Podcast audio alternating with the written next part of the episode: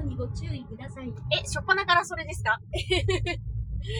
おはようございます。しののめたまです。えー、しののめたまのリンゴを始めたいと思います。というわけで、えーと、車からの、えー収録でお届けしております。えっ、と、今、まあ、ゴールデンウィークの後半、えっ、と、小物の日で最終、最終日？最終日なのかな？まだ。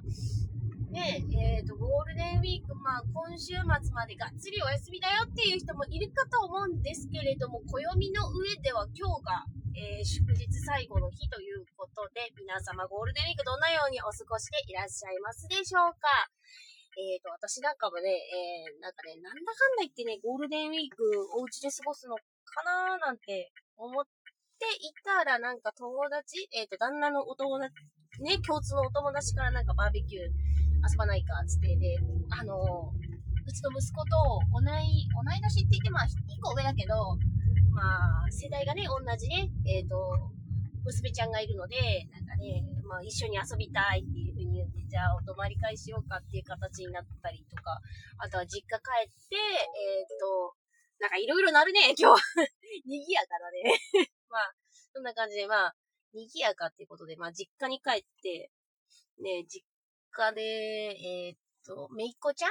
弟のむす、あ、ま、まあ、女の子つながりで娘ちゃん、まあ、赤ちゃんなんですけどね、赤ちゃんに会いに行ったりとかね、結構は、てんやわんやで賑やかなゴールデンウィークだったんですけれども、私の方は。まあ、そんな感じで、えー、まあ、前置きはさておき、今日もお話ししていきたいと思います。で、今日のテーマは、なんかね、子供の日なんで、せっかくなんで、まあ、子供というキーワードでお話しできたらなと思うんですけど、で、まあ、去年朝ね、ヒマラヤラジオでいくつかその、まあ、子供の日だからなんか子供っていうテーマでみんななんか喋ってるみたいで、私もなんかそれでお話できたらなと思うんですけど、で、まあ、速度にご注意ください。その、一番面白かったのが、その、なんだろうな、今日どうしようかな、チッチキチン、チッチキチン、ラウ、ローディング。まあそんな感じで、まあ、一番ね、すごく印象的だったのが、その、自分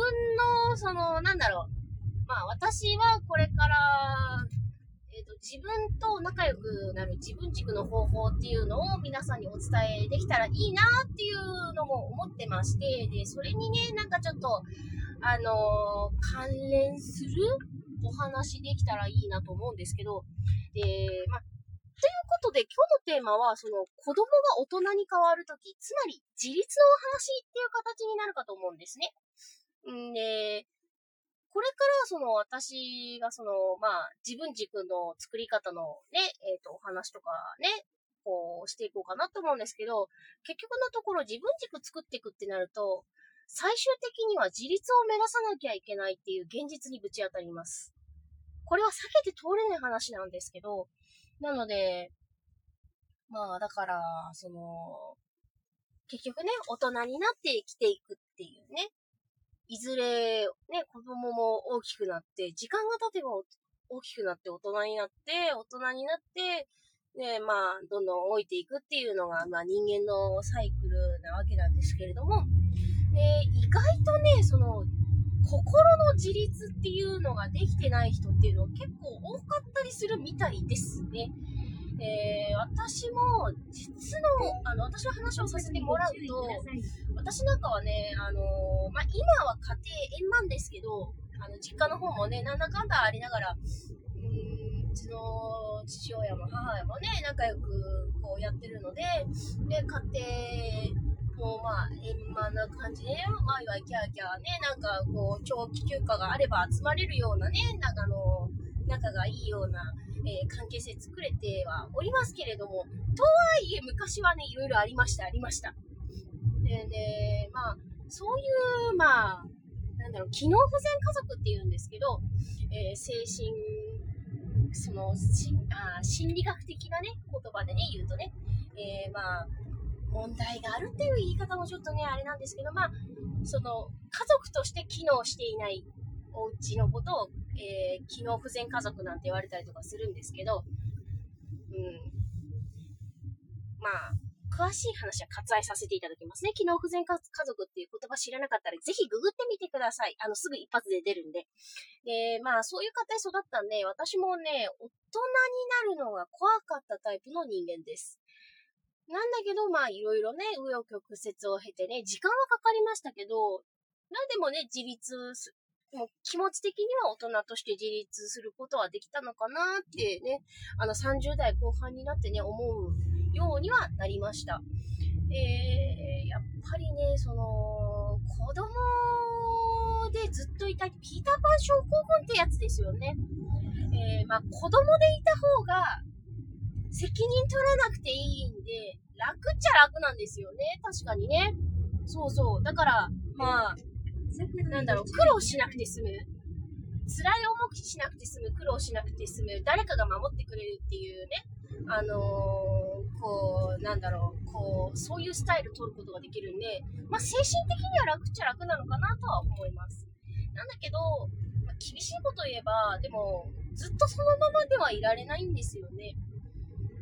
うん、だっていつか親は死ぬし、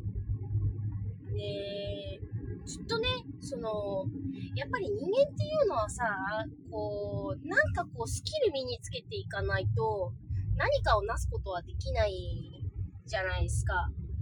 で私もね、その、いろい、今よ、ようや、ようやっと、あの、すごいね、とかって、なんか、なんかね、あの、私はどうしても、あの、多動的な人間なので、あれもこれも、それもこれもって手出しちゃうんですけど、でもなんかね、そういうのをや、やっているから、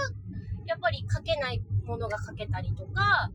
そう、他の人とはちょっと違った角度からものを伝えることができるっていうスキルもね、身につけることができたんですけども、だけどやっぱり、何かしら行動していくには、やっぱり心の自立って必要不可欠だと思うんですね。なので、やっぱりその、いつまでも子供ではいられないぞと。あの、ずっと前に、ラジオでお話ししたかと思うんですけど、あの、なんだっけかな。幸福でいたいなら、幸福になろうとしてはいけないっていうタイトルの本があるんですけれどもね、その本も以前紹介したと思うんですけど、うん、まさにその通りで、その、安全圏というか、その、快楽ばっかりを選択してしまうと、人間って成長できないんですね。で人間が成人間としてその成長ができなくなると、やっぱりね、こう、停滞したような、こう、どうしてもね、抵抗感みたいなのを感じるんですよね。違和感というか。まあ、私はそれ経験したことがあるに言えるんですけど、ずっと子供のままでいたいって思うのは自由なんですけど、それを、えっ、と、まあ、10代、20代だったらまだ許されると思うんですけどね。まだ間に合うんですけど、これを30代、40代、50代のままやってると、えー、苦しくなります。生きにくくなります。で、今言われている生きにくす、生きにく、生きにくさ言えた。生きにくさっていうのは、そのピーターパン症候群が原因の可能性もあるよねっていうのをね、ちょっとね、なんかね、まあ私は違う角度からお話しさせていただいてるんですけど、あの、ミッフィーこと安藤美冬さんがね、似たようなお話をされていらっしゃって、ああ、なるほどなーって、ちょっと今日は感じました。えー、まあね、いつまでもね、子供のままじゃいられないって、なんかね、お、誰かがなんかそういう歌歌ってたな 話飛んじゃったんですよ。じゃあ、自立するためにはどうしたらいいんだろうっていうことになってくると思うんですけど、これに関しては、私は個人的に思うのは、習慣、この習慣っていうのが、やっぱり、成長を促す一つなのかなっ